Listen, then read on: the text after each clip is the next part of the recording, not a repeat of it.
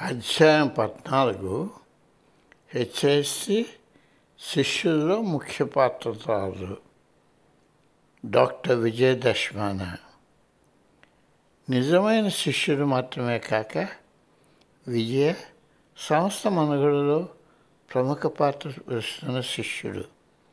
అంతేకాక హెచ్ఐసికు తన జీవితంలో అత్యధిక భాగం దారిపోశారు ఆయన మాటలోనే చెప్పాలంటే నాకు తెలిసినంత వరకు మోహన్కి ఇచ్చినంత ప్రేమ గౌరవం స్వామీజీ ఇంకెవ్వరికి ఇవ్వలేదని నా అభిప్రాయం. ఆయన మోహన్ని ప్రత్యేకతతో చూశారు. అతడు కుటుంబం ఎప్పుడు ఆశ్రమానికి కానీ హెచ్ఎస్సికి కానీ వచ్చినప్పుడు వారికి అన్ని విధాల సౌకర్యంగా ఉండేటట్టు ప్రయత్నిస్తూ మోహన్తో ఎక్కువ సమయం స్వామీజీ గడపడం మేమంతా గమనించాం. మోహన్ స్వామీజీల మధ్య ఉన్న ప్రత్యేక అనుబంధం చూపిస్తున్న అనేక సందర్భాలు ఉన్నాయి. అతడు నా ఆధ్యాత్మిక పుత్రుడని చెప్తున్నా అది ఇంకా ఎక్కువగా ఉన్నత స్థితి అని నా ఉద్దేశం. ఏమీ ఆశించకుండా మోహన్ చూపిస్తున్న పరిపూర్ణ ప్రేమ గౌరవాన్ని ఆయన తిరిగి ఇస్తున్నారని నేను అనుకుంటున్నాను. వారిద్దరూ కలిసిన ఆశ్చర్యకర పద్ధతి చూస్తే వారికి గత జన్మల అనుబంధం ఉందని కనిపిస్తుంది. మోహన్ స్వామీజీని మోహన్ స్వామీజీని ముందెన్నడూ చూడలేదు. అలాగే తను వెతుక్కుంటూ ఆశ్రమానికి వచ్చే వరకు స్వామీజీ మోహన్ గురించి వినలేదు చూడలేదు. ఇది మాలో చాలామందితో కూడా జరిగింది. ఇక్కడికి వచ్చేదాకా ఒకరికొకరు ముందుగా తెలియకుండా మేమంతా కలిసేము. గత జన్మలో మాకేదో సంబంధం ఉండి ఉంటుంది. మా సొసైటీలో నలభై నాలుగు మంది సభ్యులు ఉన్నారు. కానీ వీరిలో ఇన్స్టిట్యూట్కి దగ్గ ఎంతో దగ్గర సంబంధం ఉన్న ఎనిమిది మంది మాత్రమే ఈ ప్రాంగణంలో కలిసి ఉన్నాము స్వామీజీ మేము ఇక్కడ ఉండాలని ఆకాంక్షించారు. మేము దాన్ని శిస్సాహించాం స్వామీజీకి మోహన్పై పూర్తి నమ్మకం ఉండేది. దానికి ఉదాహరణగా ఒక సంఘటన నాకు గుర్తుకు వస్తుంటుంది. అది న్యూఢిల్లీలో పంతొమ్మిది వందల తొంభై సంవత్సరంలో జరిగింది. ఒకరోజు రాత్రి మా భోజనాలు అయ్యాక తొమ్మిది గంటల సమయంలో గురుదేవులు మోహన్ని నన్ను కలిపి పిలిచారు. ఆ రోజు నేను అర్ధరాత్రి ఇంగ్లాండ్ దేశానికి నా చదువు నిమిత్తం వెళ్తున్నాను. తను ఆశించిన విధంగా నేను మోహన్ కలిసి పనిచేయాలని ఇంతకుముందు వ్యక్తం చేశారు.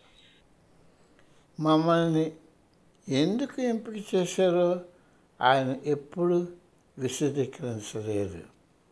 ఆయన కొన్ని నిర్ణయాలు తీసుకోవడము లేక మేము అర్థం చేసుకోవడం కష్టపోయి కష్టమైపోయినా లేక మేము ఒప్పుకోలేకపోయినా ఆదేశాలు ఇవ్వడం జరుగుతుండేది. కొన్నాళ్ళ తర్వాత కొన్ని విషయాలు ఓ సంవత్సరం తర్వాత కూడా ఆ పరిస్థితికి అది సరైన నిర్ణయం అని మేము తెలుసుకోవడం జరిగేది. అందుచేత ఆయన ఆదేశాలను మేమెమ్మడూ ప్రశ్నించలేదు. అందుచేత ఆయన మోహన్ని నన్ను విమానాశ్రయానికి దిగబెట్టి నాకు ఎటువంటి సమస్యలు లేకుండా చూడమని ఆదేశించారు.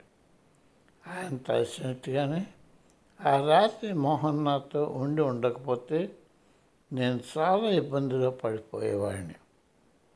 ఆ రోజుల్లో విశేష ప్రయాణికులు ఆనాటి భారత ప్రభుత్వ నియమం ప్రకారం తమతో ఇరవై డాలర్లు మాత్రమే డబ్బు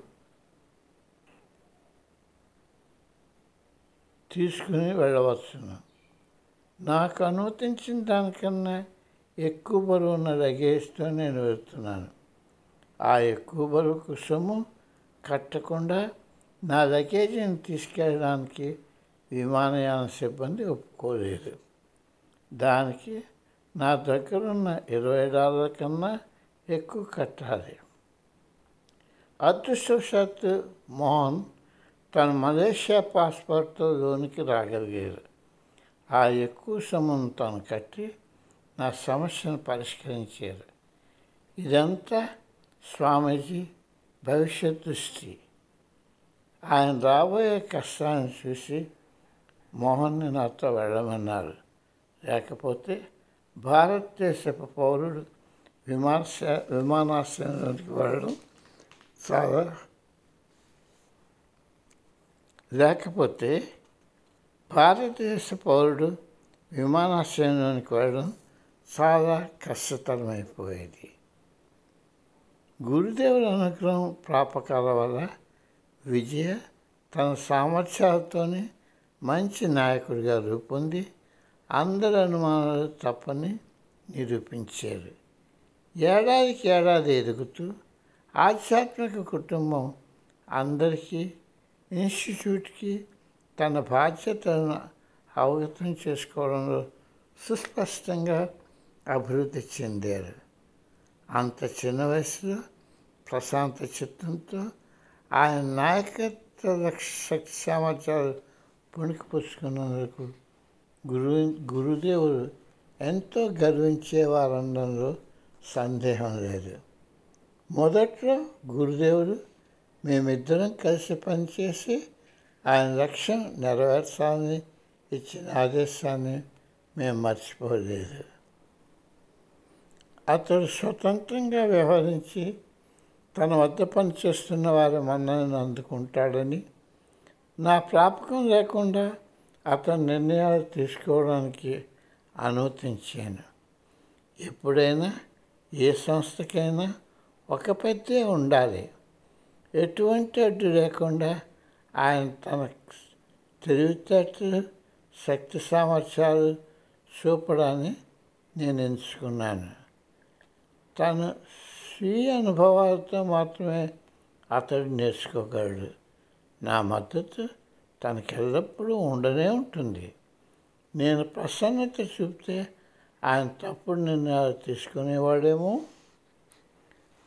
గురుదేవుడు విజయపై చూడగలిగిన అంత దృష్టిని ప్రసాదించారు గురుదేవుడు విజయ్పై చూడగలిగిన అంతర్దృష్టి దృష్టి ప్రసాదించారు అతడు తీసుకుంటున్న చాలా నిర్ణయాలు అందరి క్షేమం కోసం ఇన్స్టిట్యూట్ మన కోసమని ఇన్స్టిట్యూట్ మనుగడ కోసమని నేను నమ్ముతాను. గురుదేవుడు అతనికి మార్గదర్శకత్వం చేస్తున్నారు. తనెప్పుడు తప్పుడు నిర్ణయాలు తీసుకోవడానికి జీవితంలో తప్పుడు పనులు చేయడానికి తనకు వెసులుబాటు లేదని విజయ్కు తెలుసును. తనెంతో గౌరవంతో నన్ను అన్నే అని పిలుస్తాడు. నేను అలాగే తన్ని తంబి అని పిలుస్తాను. ప్రెసిడెన్షియల్ బాడీలోనూ బోర్డ్ ఆఫ్ గవర్నర్ మీటింగ్లోనూ నేను ఇచ్చే సలహాలు సూచన ఆయన అనిష్టంగా అప్పుడప్పుడు అంగీకరించవలసి వచ్చేది. కానీ అది ఆఖరికి గురుదేవుడి పనికి సహాయపడుతుందని ఆయనకు తెలుసును.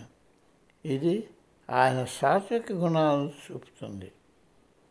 భవిష్యత్ గురించి విజయకు ఎక్కువ తెలిసి ఉండకపోవచ్చు ఇది గురుదేవుల గురువుగారి బెంగాలీ బాబా సాంప్రదాయం. గురుదేవుడికి నిర్దేశించిన ప్రాజెక్ట్ కాబట్టి గురుదేవుడు ఎల్లప్పుడూ అతనికి మార్గదర్శకం చేస్తుంటాన్ని తను తెలుసుకోవాలి.